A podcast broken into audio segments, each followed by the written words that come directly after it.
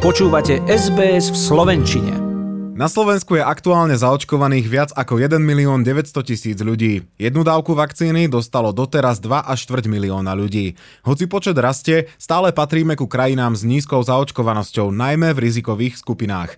Odborníci vidia problém v nezhodách na politickej scéne. Zároveň hovoria, že sme dostatočne nevyužili ochotu ľudí zaočkovať sa po dozvukoch druhej fázy pandémie. Pokračuje Tatiana Kubinec, hovorkyňa fakultnej nemocnice Nitra. Dennú kapacitu máme nastavenú na 400 objednaných klientov. Evidujeme v aktuálnom letnom období mierny pokles záujemcov o očkovanie, najmä v prvých dňoch týždňa. Očkovanie sa však na Slovensku rozbiehalo pomalšie. Problémom bol nedostatok vakcín, ťažkosti s prihlasovaním, ako aj chýbajúca osveta a kampaň. Odborníci vidia problémov viac. Pokračuje vyjadrenie lekára a člena krízového štábu v prvej vlne Petra Vysolajského pre RTVS. Po ňom hovorí Mária Kočnerová, politologička z Univerzity Konštantína Filozofa v Nitre. Sme premrhali ten najdôležitejší začiatočný čas, keď ešte ľudia cítili to ohrozenie a pamätali si tú zimnú vlnu a vtedy bola najväčšia ochota sa dať očkovať a práve v tom období sa spravilo veľa chýb. Z odborného problému, ktorý by mali riešiť v prvom rade lekári, epidemiológovia alebo infektológovia, spravili politický problém a potom sa to odzakadluje aj na spoločnosti, ktorá k tomu rovnako pristupuje a má pocit, že otázku, ktorá by sa vlastne vôbec nemala diskutovať, tak naša spoločnosť má pocit, že ju môže diskutovať. Nesúhlas verejnosti s opatreniami aj s očkovaním vyústil do viacerých protestov pred parlamentom, na námestiach či pred obydliami odborníkov, ktorí sa tiež v rámci rozrastajúcej sa antikampane stávajú aj terčom vyhrážania.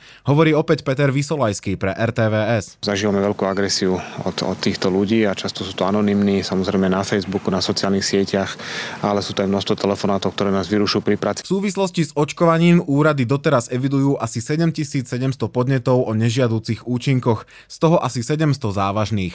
Odborníci však nadalej trvajú na tom, že očkovanie je v boji s COVID-19 stále najlepším krokom. Pokračuje Dušan Zachar, zdravotnícky analytik Inštitútu INECO. Máme tu očkovacie, mobilné očkovacie týmy. E, liberalizoval sa, alebo uvoľnil, uvoľnili sa podmienky na očkovanie. To je veľmi dobrý, e, dobrý trend a smer.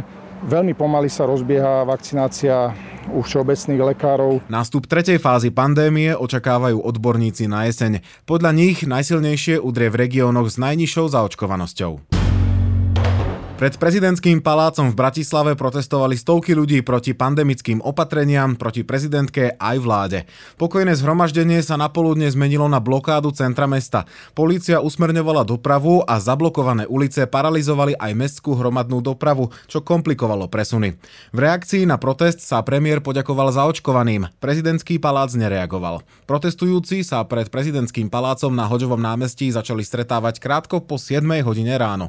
Ide o pokračovanie protestu protestov z minulého týždňa z predbudovy Národnej rady. Prezidentka podpísala novelu zákona. Ako dosť ma to hneva, ako kto sa chce dať očkovať, nech sa kľudne dá očkovať, ale dajte ako ľuďom, nech dá vláda pokoj. Nedá sa stále obmedzovať ľudí, lebo to je na nervy. Niektorí protestujúci namietali, že pandémia koronavírusu je vymyslená a že nemocnice obsadenosť covidových lôžok iba predstierali. A to aj napriek štatistikám rezortu zdravotníctva, ktoré závažnosť ochorenia i jeho následky potvrdzujú. Krátko po 11. sa protestujúci spred prezidentského paláca presunuli aj na prilahlé komunikácie. Ochromili tak aj mestskú hromadnú dopravu, pokračuje Martin Chlebovec, hovorca dopravného podniku Bratislava. Protest na Hoďovom námestí sa dotkol 11 autobusových aj trolejbusových liniek, ktoré premávajú do do rôznych častí hlavného mesta. Spoje preto premávali po obchádzkových trasách mimo centra mesta. Viaceré linky meškali, problém však mali aj vodiči. Dopravu preto koordinovala polícia. Pokračuje vyjadrenie Michala Saifa, hovorcu Krajského riaditeľstva policajného zboru v Bratislave pre RTVS. Polícia od začiatku tohto neoznámeného verejného zhromaždenia jeho priebeh aktívne monitoruje a vyhodnocuje a za týmto účelom príjma adekvátne opatrenia. Len za posledný mesiac sa udiali desiatky protestov, či už na hraniciach alebo pred štátnymi inštitúciami.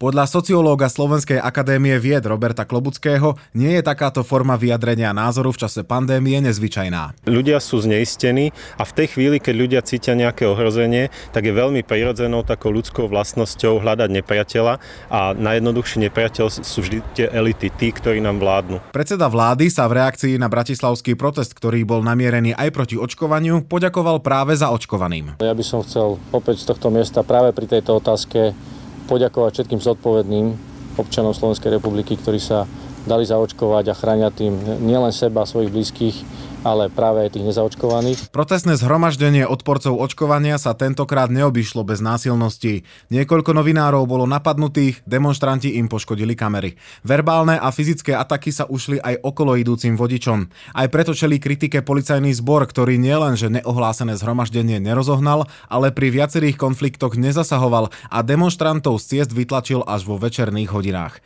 Hrstka demonstrantov pokračovala aj počas víkendu. Organizátori odkázali, že ak ich požiada požiadavky nebudú vypočuté, Bratislavu budú blokovať opäť. Slovensko má na konte dve olympijské medaily z Tokia. O tú prvú, hneď zlatú, sa vo štvrtok v streleckej disciplíne trap postarala Zuzana Rehák Štefečeková. Pre Rehák Štefečekovú je to najvýraznejší úspech v kariére a tretia medaila z olympijských hier.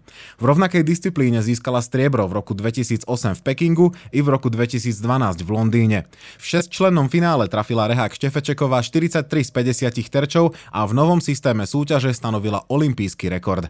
Slovenská reprezentantka postúpila do finále finále z prvej priečky v novom svetovom rekorde 125 bodov. Ako prvá strelkyňa v histórii dosiahla v eliminácii maximálny nástrel a prekonala výkon 123 Fínky Satu Mekeleovej Numelovej z marca 2019.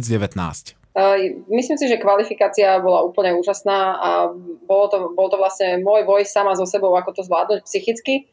A vyzerá, že ten boj som vyhrala, pretože 125 zo 125 je cieľom alebo snahou každého strelca a toto hoci kde alebo hoci kedy streliť a nie je to ešte na olympijských hrách, takže pre mňa to bolo, už to bolo pre mňa splneným snom a povedal som si, že v finále tak to už bude len taký bonus a uvidíme, čo to prinesie. O druhú medailu, tentokrát so strieborným leskom, sa postaral na divokej vode v disciplíne K1 Jakub Grigar. Vo finále skončil druhý so stratou 3 sekundy 22 stotín na Čecha Jiřího Prskavca.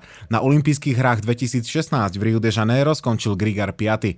Slovenský kajakár postúpil v Tokiu s prehľadom medzi elitnú finálovú desiatku. V semifinále dosiahol napriek dvom trestným sekundám štvrtý najlepší čas, keď predviedol rýchlu, plynulú jazdu jazdu. Do finále išiel čisto a v cieli sa zaradil na prvú priečku, z ktorej ho zosadil iba suverénny prskavec, bronzový zria. Chcete počuť viac relácií ako táto? Počúvajte cez Apple Podcast, Google Podcast, Spotify alebo kdekoľvek získajte svoj podcast.